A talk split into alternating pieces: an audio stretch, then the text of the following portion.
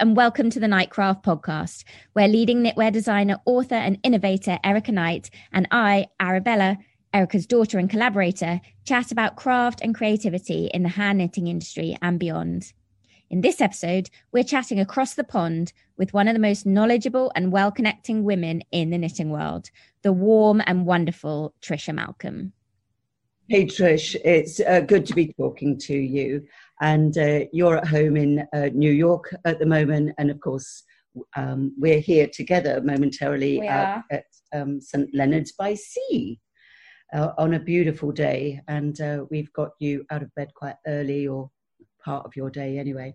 Um, but where do you call home now? Obviously, New York's been your home for some time, but uh, I know you work and play both um, across the pond and Australia as home? Australia will always be home. And I know that sounds a little corny. You are who you are, where you were born. But um, I've lived half my life in Australia and half my life in the US now. Oh, that's quite interesting. Yeah. Yeah. yeah. And it's always been in New York and mainly in Brooklyn, which I love. It seems to um, suit my soul to be here. And seen some changes in Brooklyn too. Oh, a lot. Yeah. I mean, it's almost 30 years since I first moved here. You know, now with COVID, um, there's a there's less people in the city. You know, yeah, um, it's it's definitely changing again. It's certainly a city, um, New York, that one feeds off spiritually, uh, inspirationally, and also um, well, also Sydney in, in many different ways, though, isn't it? You oh, know, oh, yes. so informed by the landscape and the city and everything. I, as you say, it does feed your soul. Mm. And both places um, are right on the ocean too. And I, I always have this thing too about salt air. Mm. You know, hmm. I think you, if you're attracted to, and you obviously would be too, you're right there on the beach. Yeah, um, exactly. We have that. I think once you've lived by the sea, that's it. You have to, you, you need it. It's um, you do. Yeah, so it's kind of big skies and yeah, yeah, and it's just that salt that's actually in the air, and I think mm. it's some people need that, and some people don't. Yeah, I think it's really quite lovely to be near the water. Like I, you could move to Chicago and you'd be near the water, but it's not the same. It doesn't have that same permeating uh, smell in the so air. True. Yeah, I like. So I, I can really. Uh, yeah, I really get that. Well, we first met meant war a lot of years ago. I remember coming into yeah. New York and. Uh, you you coming out. Um, it was Christmas Eve. We've worked and uh, across the pond and in lots of different guises ever ever since. Um, and obviously, they were Vogue Knitting Days. It was very instrumental. Um, and you, for me, have always been such an inspiration. Your experience, your, as I said, you turning up, um, you know, Christmas Eve was just so wonderful and warm. And with all that experience, you know that you had the time to do that. Um, and it was such a busy, that's such a busy magazine to edit, let's face it, you know, um, first class in the world and what it represented then and what it um, has gone on to represent now. Um, I wondered um, what your big memories are of um, that time.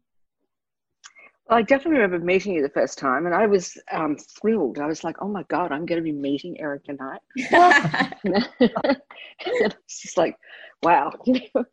but um, I remember too. Um, I didn't realize the scope of your experience when I first met you, and how much time you'd spent in Australia with Country Road, and um, I guess we had so many of these shared things that I'd never met anyone else who had such an experience of Australia in the knitting, you know, environment. So um, I remember feeling very warmly about that, you know. Mm. But I also remember um, meeting Bella too.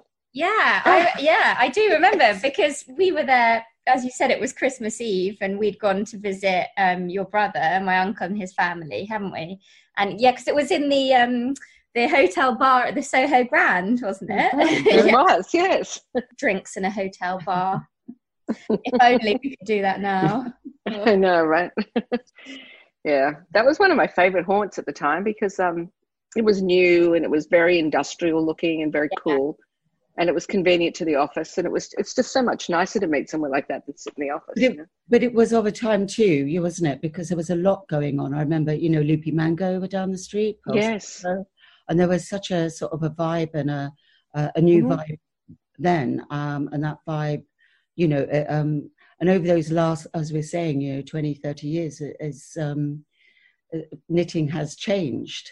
Um, So at the time you were working um, at Vogue Knitting, as you said, the office just down the road. So were you were you the editor of the magazine at, at the time? Is that right? yeah, I was yeah. yeah Mhm. God, that must have been yeah such an incredible time as you said with Purl Soho and all that. And it was um yeah you must have come and kind of when you took on the magazine to the time when you um departed it you must have seen a lot of change in that whole how how knitting's been perceived. I think it's been quite a critical um kind of couple of decades for knitting. How did you yeah what are the differences? Absolutely. Um, well, firstly, when I took on the magazine, um, it had been done freelance and it hadn't been doing very well, and it was three issues a year, and that was about it. Um, Oh wow. mm, so, um, you know, I got it up to six issues before I left, and see, that's launched- a huge in itself. yeah, huge. Wow.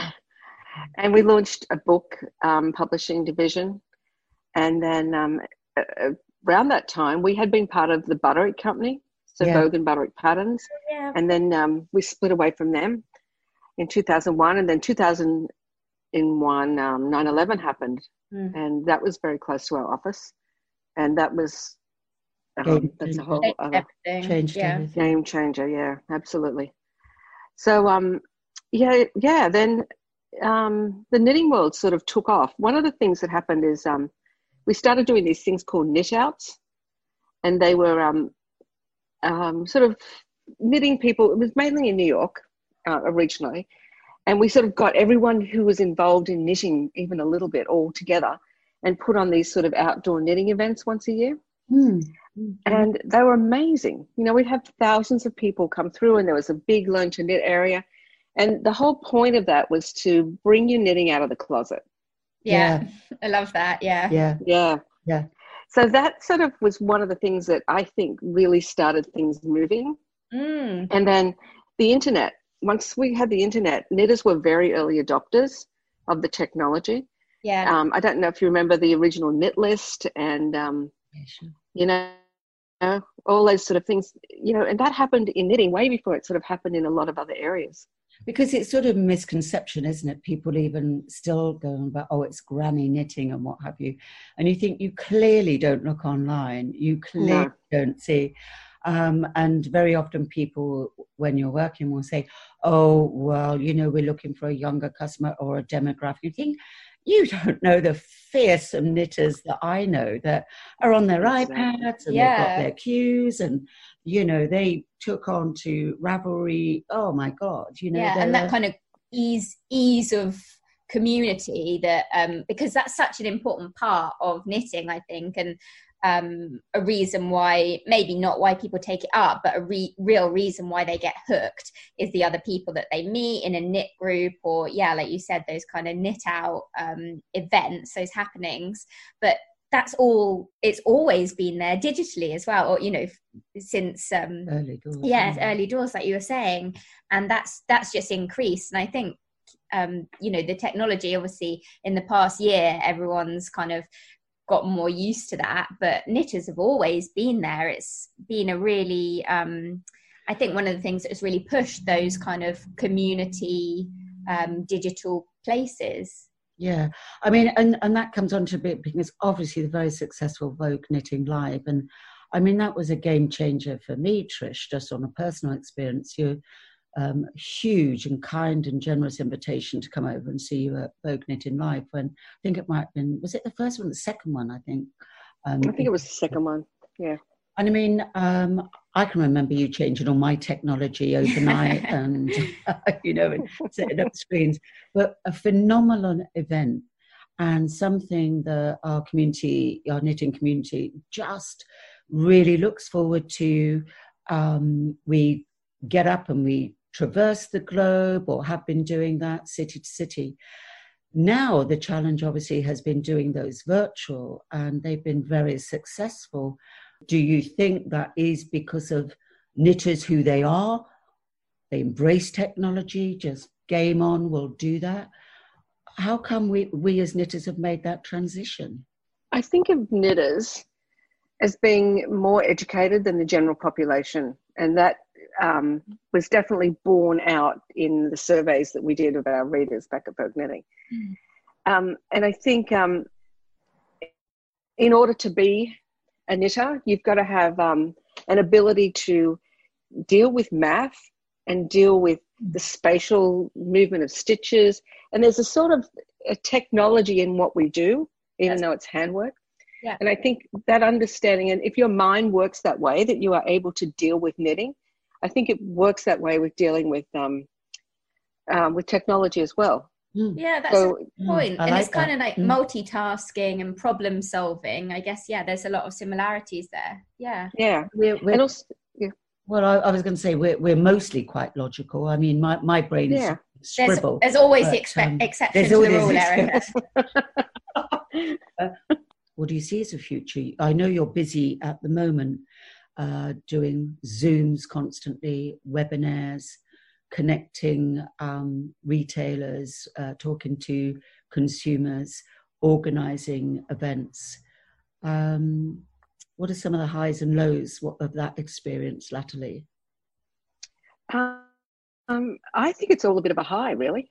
Um, I haven't had a bad experience on a Zoom yet you know i mean sometimes there's you know corporate meetings and they're a little awkward but I, I find the zoom experience um, actually a friend of mine did she did a vogue knitting live and her first class she sent me a message during the class and she said to me this is so much more intimate than taking a class in person. Mm. oh yeah. You yeah. know? And it's like what well, we're talking here on zoom yeah. and i can see you super clearly. You can see me. We're, we're having a conversation that is easier to have in this format than it is if we're across the room from each other or there's people coming in and out or you know you're at a trade show for instance or at the bar after the trade show you know. It's this is in a way more intimate and um, stronger in a sense. So i think when you have events um, you know like there's ones we did for um, rowan a few weeks ago. Mm. you know we had you know close to a thousand people sign up for both those events Mm-hmm. And um, that um, to me was amazing, you know, that we could actually be in a thousand, well, you know, living rooms or homes um, with our, our, our message and what we were doing and what we've done for this season.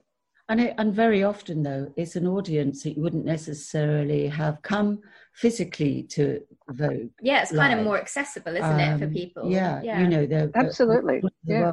Um, um, I know for myself, um, you know, adopting, doing small little workshops, it, it focuses in mind on little snapshots.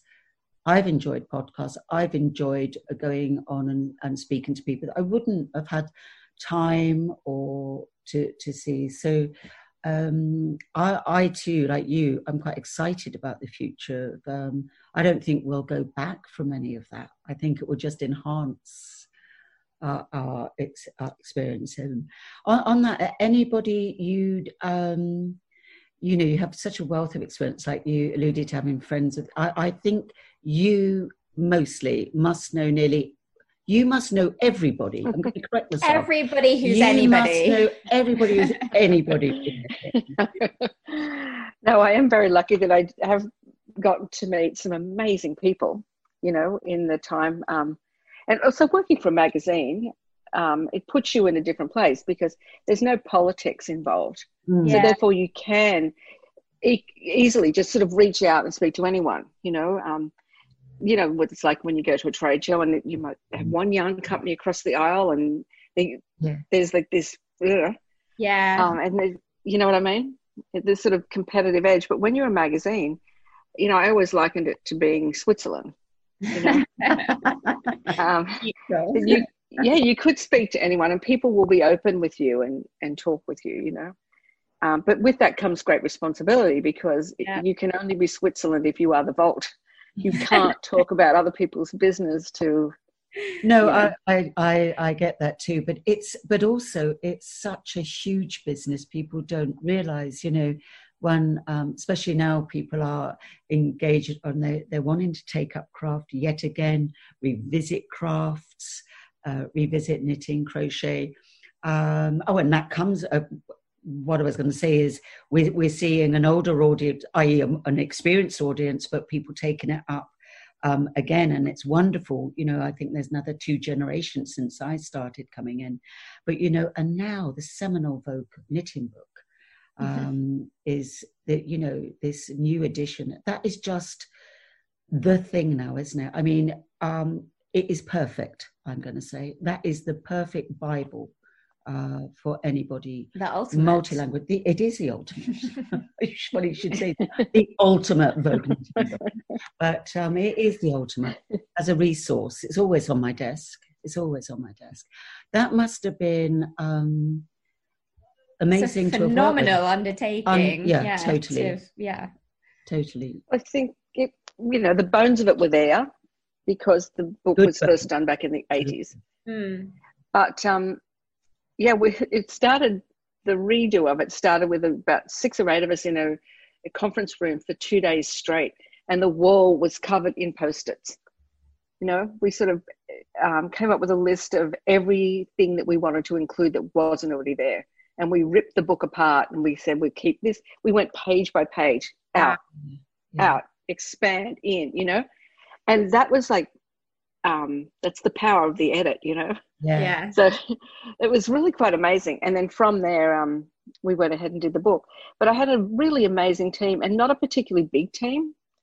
Um, there's a woman I worked with, Laurie Steinberg, who um, um, she was the the knitting genius. Like Carla Scott was there, obviously, but she had her day job. But we could put Laurie just on this, and um, she knit every one of those little swatches that were nailed down to go to illustrators. Oh wow. And wrote the captions for every one of those illustrations. And that was an amazing. I think people um, don't realize uh, putting a book together, a technical book like that as well. Um, it is all the knowledge and there's some of that. It's, um, but then it's all about the edit, like you said, because yeah, it has to be easily readable and translate that into yeah. a, a, format. I, I think edit is such a big thing now um, with what we're all experiencing curation yeah. of things yes. of making that palatable it's become a really you know those words curation and edit is um, and also because everybody well i'd certainly got all the book uh, the original book and all the, the it's always been at the top the pinnacle uh, the Vogue knitting magazine's always been the pinnacle of things. So you you know even from the 60s or all those books, you're you're gonna have that wonderful experience of couture in a way. And mm. um, I think this book, the as you say, you're presenting it to a new audience as the best, and that is phenomenal. Um, and I can just imagine you um, page by page going through that ruthless, ruthless that I know. Were there any um, kind of uh, unexpected things that now had to be included in the um, revised? Yeah, in the revised edition, kind of thirty years after the original. Anything? Oh yeah. Um, like the whole um, there was no circular needles in the first book no right no, Right. wow yeah, yeah, yeah. that's huge yeah. yeah and then there's all the techniques that have been developed you know because of circular knitting like things like the jogless jog or yeah. um, you know the cast on for socks you know two at once socks inside you know. Yeah. I'm not pulling the right names out but um you know what i mean. The magic cast on but, you know but, all that kind of stuff that's but that's it's what with us you, you, need all though to pull in what's actually happening out there. You know, yeah. I think sometimes people think we're all experts and oh, you do this, we know all the answers. Well, we don't. You, you know, you're gathering all that yes. that people are doing. You know, yes, Luke being one of them. Oh my goodness, you know, coming to the know, it's a long amazing. time. I only came to short row shaping late in, late to the party, mm-hmm. but now, oh my god, love it. I know. But see, that's the lovely thing I think about knitting is it attracts. Um, it has in the last say 15 years, it attracted this influx of people who took it up and then took it to a whole different level. you know, so you had some amazing technicians. Um, I think earlier people came in from the design point of view, but then you had these people who came in as technicians who really changed things, you know, who looked at it from a completely different way and were able to um, technically, and there were like so many scientists, for instance, who were knitting. I found that incredible, you know, Mm. um, and some leading uh, designers that we have now had, you know, studied archaeology or biology. I find Mhm. that fascinating. Yeah, whenever we do a workshop, there's always one or two scientists there. It's true. I love it, and Yeah. we find a lot of um, GPs, general uh, practitioners, Yeah. um, you know, in retirement are, are very good, and I find that fascinating, and the mindsets of how they create. Um, people Exactly. designing on uh, um, uh, spreadsheets. yeah, there's been such contributions. If you look at the last 15 years, right, the contributions in terms of like, firstly, um, the technology around us has drastically changed, and that's made the knitting world smaller. So it means everyone's had access to information. Like, did you know anything about Estonian knitting when you were like 25 no. But now it's we have access to everything we all we ever want to know. We can actually go onto ravelry find us uh, designers in estonia and contact them Yeah. and have conversations you know? So there's there's accessibility but there's been major strides in the tools that we use. Sure. you know like you know needle sets and um, square needles and then there were triangular needles and there was all and then the materials that needles are made from. And the same things happen with yarn. I mean people were making yarn from milk and nettles and Oh, yeah. you know loads and loads of different things there for a while. And i mean that technology exists. It's probably not being used very much now because it's not as marketable. But for a while there anything goes you know?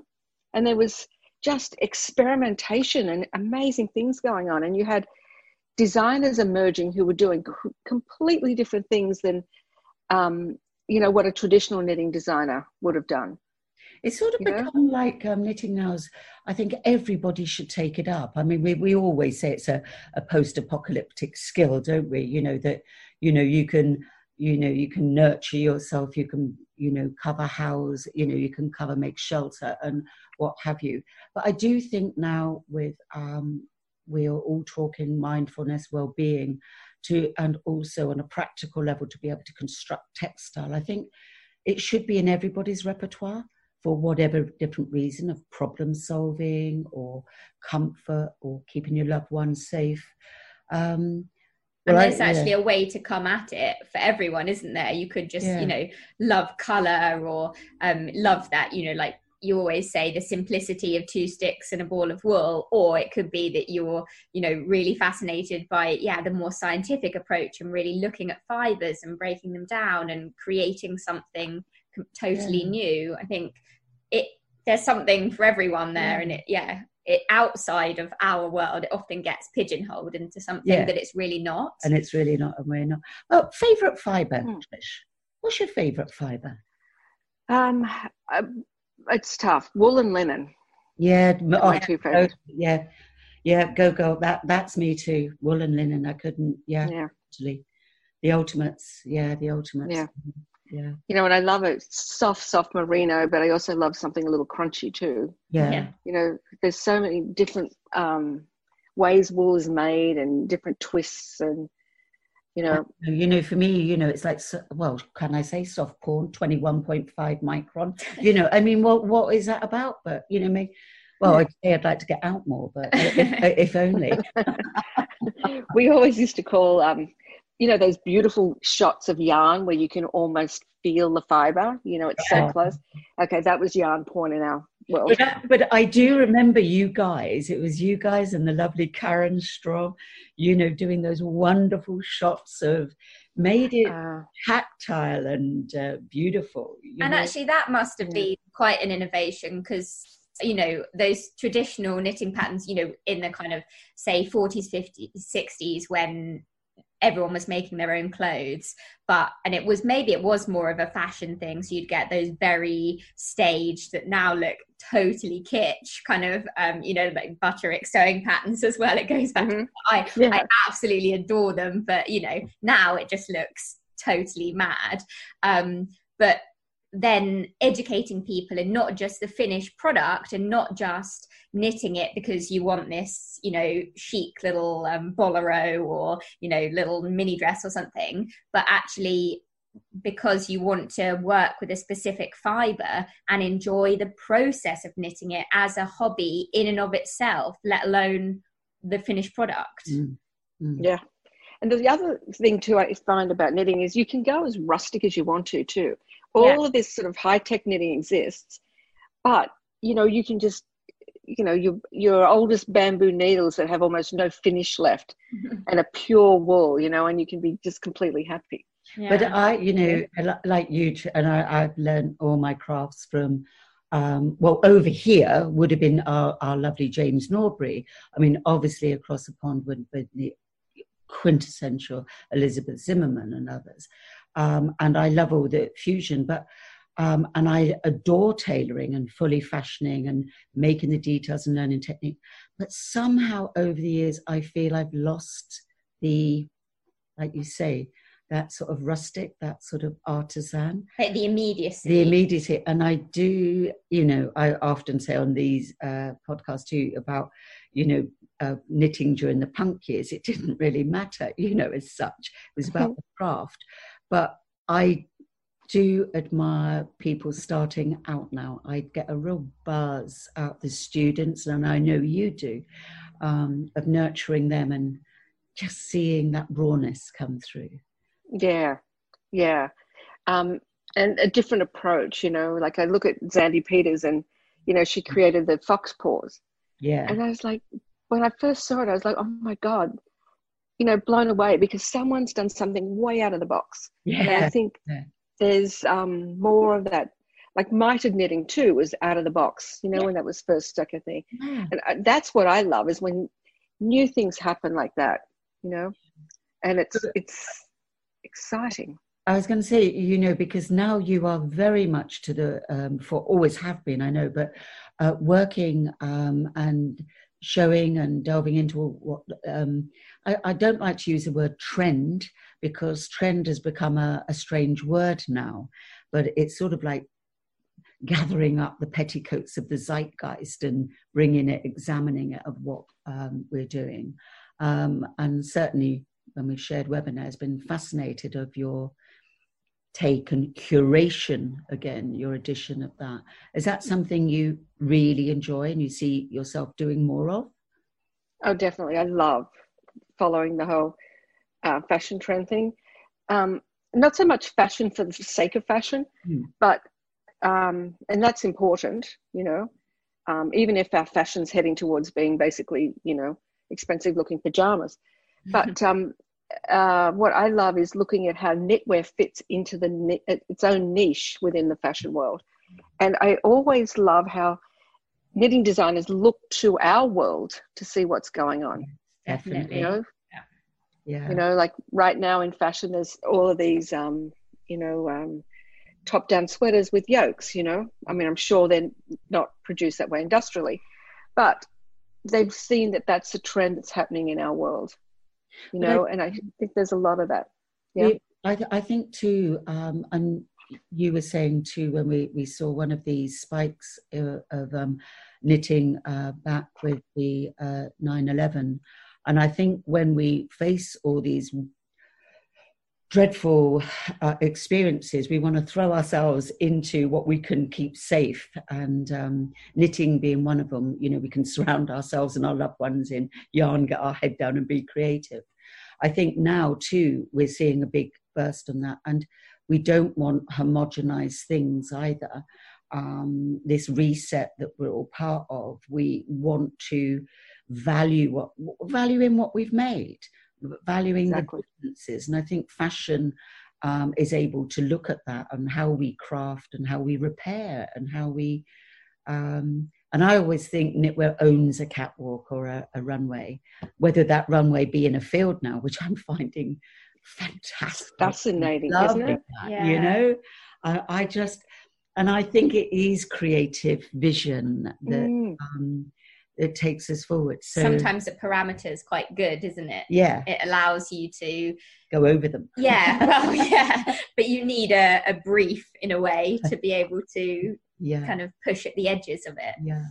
So, uh, so Yeah. I mean, I'm fascinated. I'm with you every step of the way with what you're doing with um, uh, bringing together that. But also, are you seeing a similar trend within magazines? Because obviously, you've grown up with that, with and interviewing people. Um, are there people you'd be desperate to talk to or to Oh interview, gosh, yes. or you know, Mhm. a new type of magazine or, or, or, or book or something now? I think when I left my job and moved on to work for Rowan, um, I had um, I'd really kind of burned out, and I actually have quite a large pile of magazines here behind me that I just can't open. Yeah. I get Vogue comes, I like go to- Vogue, Elle, all those magazines, and I just can't look at them yet. Um, I couldn't look at a Vogue knitting for at least a year. I Mm. just couldn't look, and it's not because I cared what was in it. I just had no interest in opening a magazine. Mm. The only magazine I've actually been able to open in the last couple of months is food magazines. I just can't look inside magazines, and I think I think it's burnout. But um, having said that, um, a magazine has, um, or magazines in general have evolved. You know, Mm. like um, for instance, at Vogue Knitting, you know, it used to be just a magazine. You know, like I was saying, but then, you know, like a lot of magazines have added live events to their portfolio. Um, we did a podcast at Vogue Knitting, and my whole point of doing the podcast was, you know, what you were talking about. It's like another way of presenting content, but it's also about, to me, um, podcasts preserve a moment in time. You know, we've got amazing influencers who've changed our knitting lives in the last 20 years. And I wanted to get those people, you know, in a situation like this where you could actually talk to them and talk about what they have done and um, what their beliefs were and where they saw the future going. And that was amazing. So, you know, I'm really impressed that you guys are doing this because, you know, you're creating an oral history. It's true, actually. I never, I never kind of really thought, sat and thought Mm. about that. But there is something really nice about hearing someone's voice preserved in Mm. time, as you say. Sometimes on the radio or on TV, where you get snippets of an old interview program, Mm. or you hear Exactly. an old um, BBC broadcaster from the 50s, and their voices sound so different. It's that received pronunciation, and it it really is. It conjures up something that words on a page can't. Well, it, and I find that fascinating, like you say. Um, oh, you're giving me lots of food for thought today, Trisha.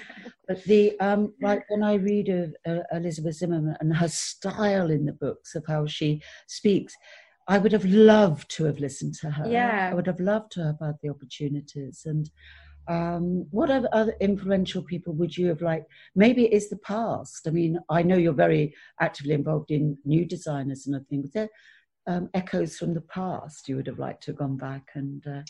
Yeah, I mean, I left Vogue Knitting after a certain number of podcasts, and there was a long list I left of here's who to go to next, you know.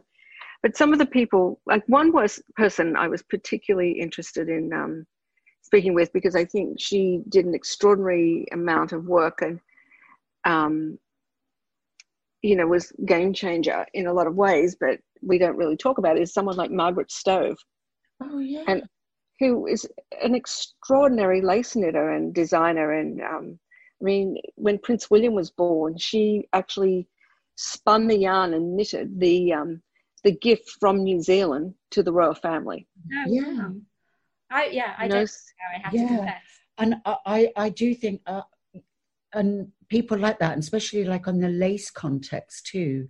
You know, we were talking even yesterday about we were- we were trying to do a very potted history about um, knitting, um, like you know the track and barter system of the Fair Isle and Faroe Islands of you know of traders going through and the Fair Isle patination and you know the gansey um, girls who would come down and follow the fleets and everything has got such a story and you'd love to like you know somebody like Margaret you know would be spinning it with that in mind and across the miles it's incredible you know a, um, a knitter with a creel basket on her back and be knitting and their story, you know.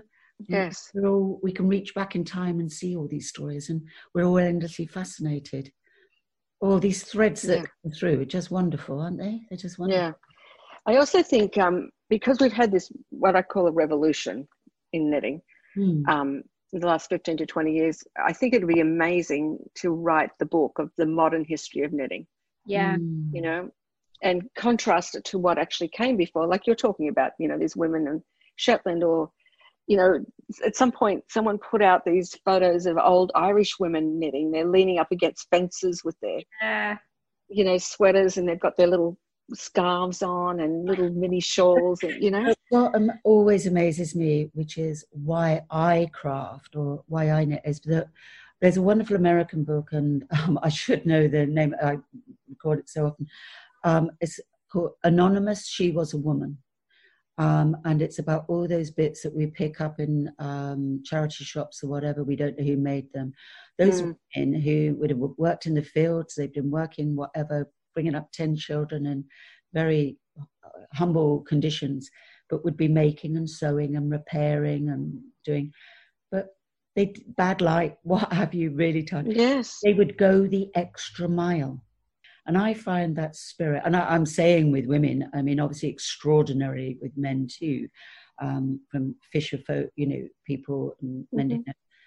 But that spirit of creativity uh, just never dies, does it? You know, you know. I see it not just as a spirit of creativity, but um, for a lot of women, um, it was you had to do that to feed to clothe your family. totally, You know, so a lot of it was born out of necessity. Yeah, You know, and then they made it beautiful. yeah, They did go that extra mile, but they never let up because they couldn't let up because the pressure on their lives. You know, like um, I look back to Australia and my family post-war, for instance, like when my grandmother was um, a young mother. You know, there was um, you know an outdoor toilet and Yeah. a cow that had to be milked every morning and every afternoon, and then the chickens in the yard and the vegetable garden, and that was their only way of survival. And they couldn't let up. Plus, they you know they had gazillion children, um, and um, there was no letting up. There was no sleep yeah. you know, and then they had to, you know, clothe them as well. So I look at that spirit, and I think that's the spirit of mothers, um, in a way, and women who've, for generations, lived in hard conditions. I mean, in England post-war as well. I mean, it must have been totally. very difficult, you Yeah. know. And so that spirit to me comes through from women in that way. There's no letting up. There's always being responsible and taking it the extra. Well. I, I, th- I think all these things, you've given me so, so much food for thought here because obviously, you know, I think you are the one to be doing that new book of the modern context of knitting. I think it encompasses all of that pragm- pragmatism, all of that feeling, all of the couture, the 40s, um, emulating couture, the make do and mend industry afterwards, then the birth of nylon and polyester, where we're Yes. coming full circle, where we're looking at now fibers that can, you know, be regenerated, of the birth of, you know, natural fibers of opening up of our low tech with our the high tech and the internet. But that's from what you're saying, I'm getting from you that that spirit never changes, you know, and it evolves. Um, you're the one to take it forward Yeah, forward. we taught it. that book. Well, I would. I mean, it would be an amazing um, thing to do, but it's a few years of work, you know. Oh, So whoever does it has to devote yeah, a few years of their life to it. But it's someone has to invest in it. Someone's got to want to have that book made, and actually give you enough of an advance to be able to Yes. totally. But I think to live. Um, now and and that's the hard part. yeah the way people are talking though especially this year and all that's happened in this global collective crisis that we're going through and we are seeing once again people returning to craft and talking about craft again. And maybe this is the time for it. I mean we were talking about earlier your kind of um, trend looking and seeing what's going on and now obviously in when you kind of stepping out of that magazine world where you've been editing and overviewing what's going on for the last kind of 15 20 years um, what do you see as the the future of of knitting in this way? Do you think it will be kind of all digital in that way or how do you how do you see it? No i'm um, i'm a big believer that print will continue.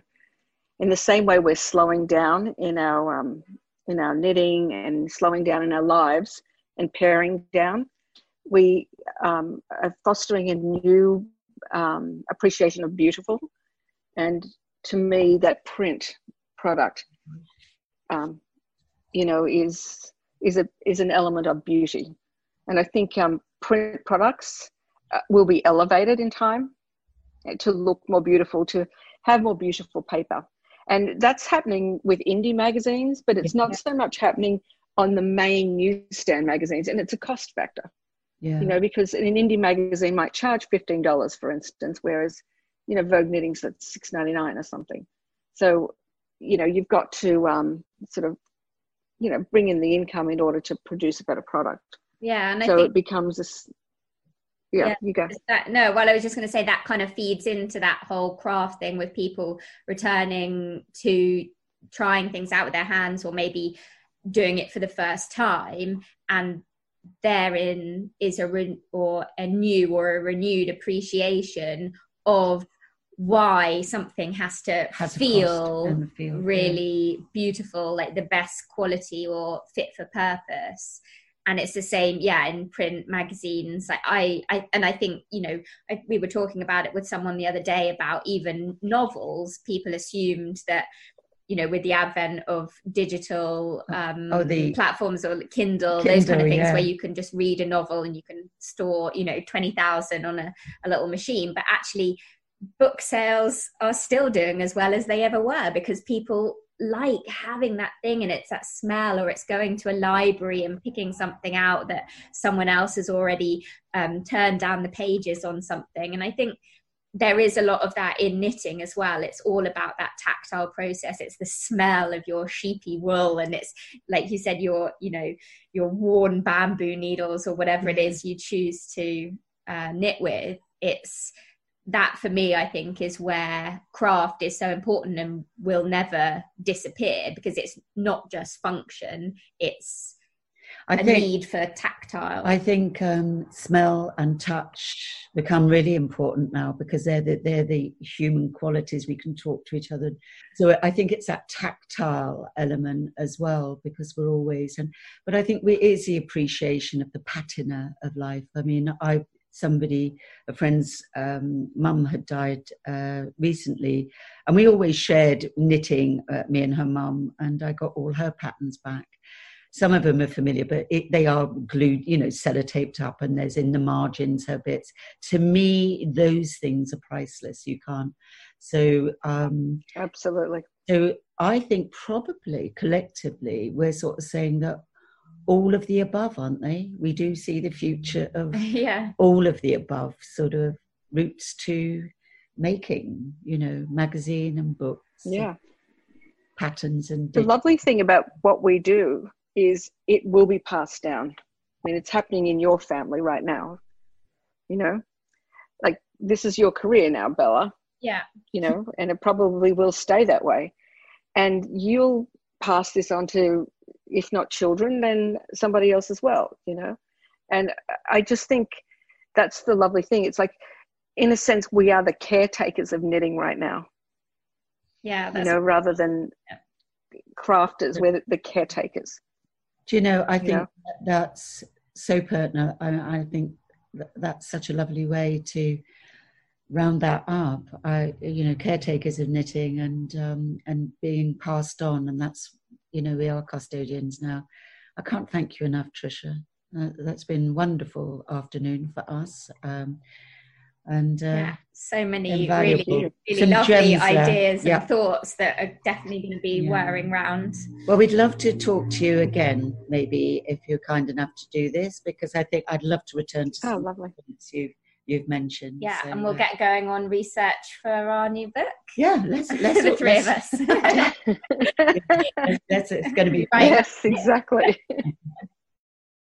Thank you so much for listening to our chat, and we hope that you'll join us again soon when we'll be returning to talk about Erika's knitting heroes, past and present, who inspire us with their passion, craft, and creativity.